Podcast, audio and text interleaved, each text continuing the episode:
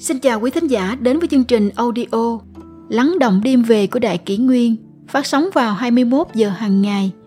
Đại Kỷ Nguyên hy vọng quý thính giả có những phút giây chiêm nghiệm sâu lắng sau mỗi ngày làm việc bận rộn. Hôm nay, chúng tôi xin gửi đến các bạn thính giả câu chuyện Bí mật ý nghĩa nhân sinh ẩn chứa trong bức phù điêu đặc biệt ở ngôi đền Nhật Bản. Nếu có dịp đặt chân đến đất nước mặt trời mọc, hãy đi bất cứ đâu bạn muốn nhưng đừng quên ghé thăm đền Toshogu, nơi kết tinh văn hóa và linh hồn của đất nước Nhật Bản.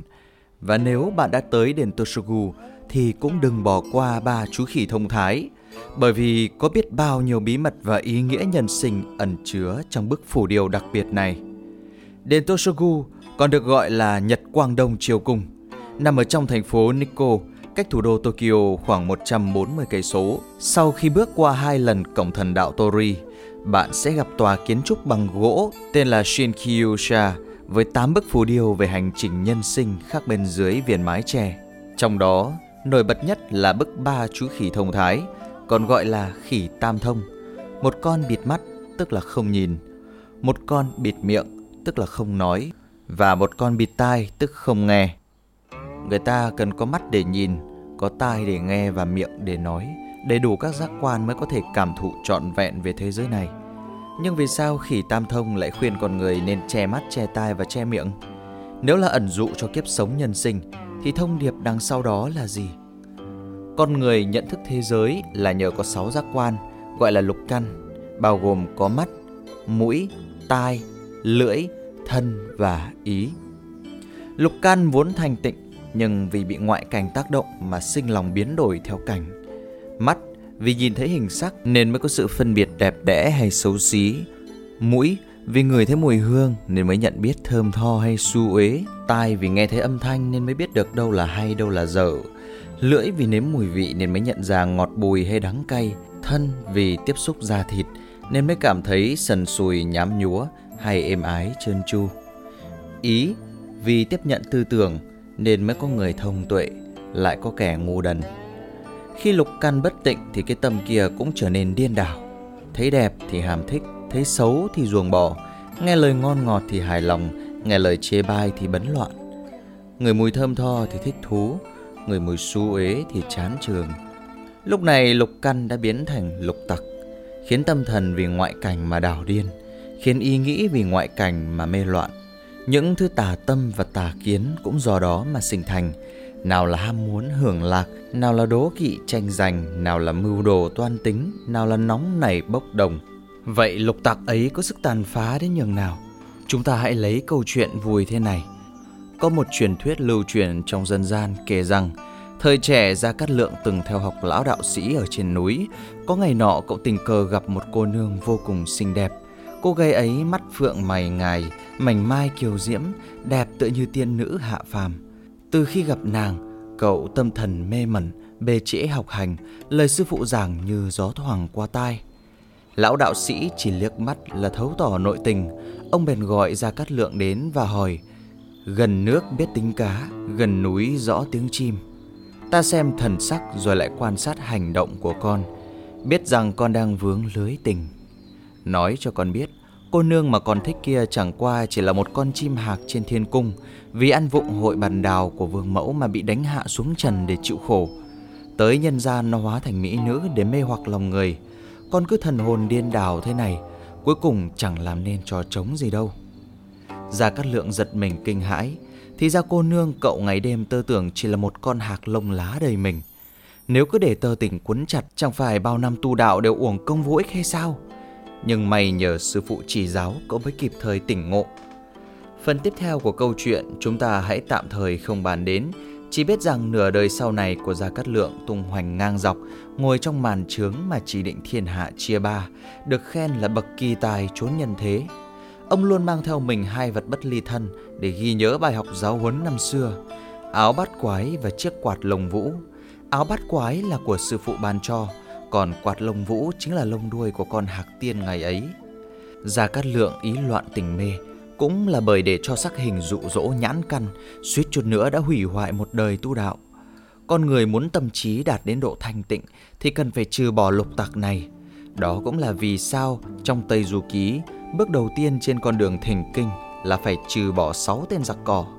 Tên gọi của chúng lần lượt là nhãn khán hỉ, mắt thấy mừng, nhĩ thính nộ, tai nghe giận, tị khứu ái, mũi người thích, thiệt thường tư, lưỡi nếm nghĩ, thân bổn ưu, thân vốn lo, ý kiến dục, ý thấy muốn.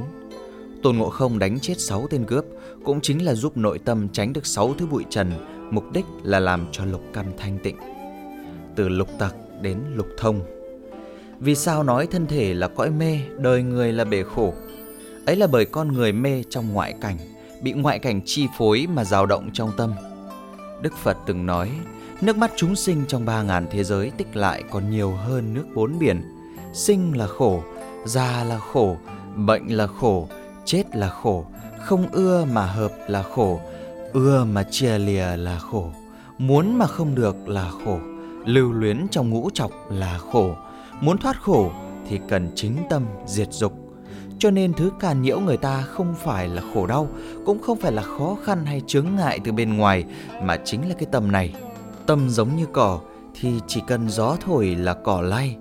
Tâm giống như kim cương thì đất nứt trời sập vẫn sẽ vững vàng bất động.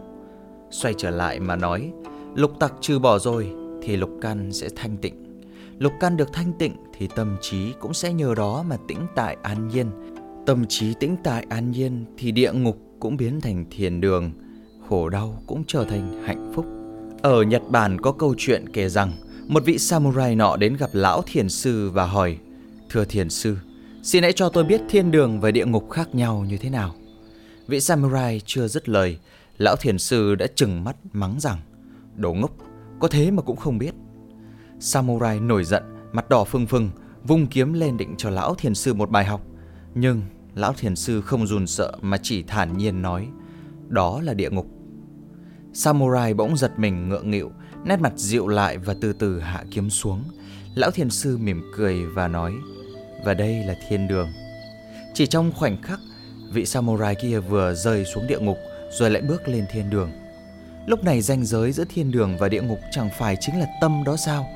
Hoàn cảnh vẫn vậy không có gì khác trước, nhưng hễ cái tâm kia thay đổi thì cảnh giới bên trong đã biến đổi đi rồi. Phật giáo cho rằng khi thanh trừ được lục tặc thì hành giả sẽ đạt đến lục thông, tức là sáu thứ thần thông. Người bình thường chúng ta dẫu chẳng màng đến thần thông thì chí ít sẽ có được nội tâm thanh tịnh, ở trong mê mà không loạn, giữa thế sự đảo điền mà vẫn bình thản an nhiên. Với tâm thái như thế, cảnh giới như thế, thì người ấy nào có khác chi thần tiên, đâu cần phải có thần thông mới có thể tiêu diêu tự tại giữa nhân gian. Từ chuyện lục thông, bàn chuyện tam không, những lời dài dòng bàn luận trên đây có thể tóm gọn trong một câu thế này. Lục căn là cửa ngõ của cơ thể để bụi trần len lỏi vào bên trong. Cho nên muốn thân tâm thuần thiết thì phải tẩy rửa bụi trần, giữ lục căn thanh tịnh. Khỉ tam không với ba hình ảnh, che miệng, che mắt, che tai, cũng là tượng trưng cho lục căn. Nhưng ý nghĩa không phải là khuyên chúng ta đừng nói, đừng nhìn, đừng nghe, mà là hãy cứ nhìn nhưng đừng mê đắm, giống như là không nhìn vậy. Hãy cứ nói nhưng đừng buông lời lộng ngôn, giống như là không nói vậy. Hãy cứ nghe nhưng đừng rối loạn, giống như là không nghe vậy. Người Nhật Bản giải thích khỉ tam không là không thấy điều xấu, không nghe chuyện xấu, không nói lời xấu, cũng chính là ý nghĩa này. Bạn có thể thắc mắc vì sao lại là khỉ? Thay khỉ bằng nhân vật khác có được chăng? Ví dụ như là chú tiểu tam không hay là một hình ảnh tương tự nào đó. Thực ra chọn loài khỉ làm nhân vật cũng là một ẩn ý.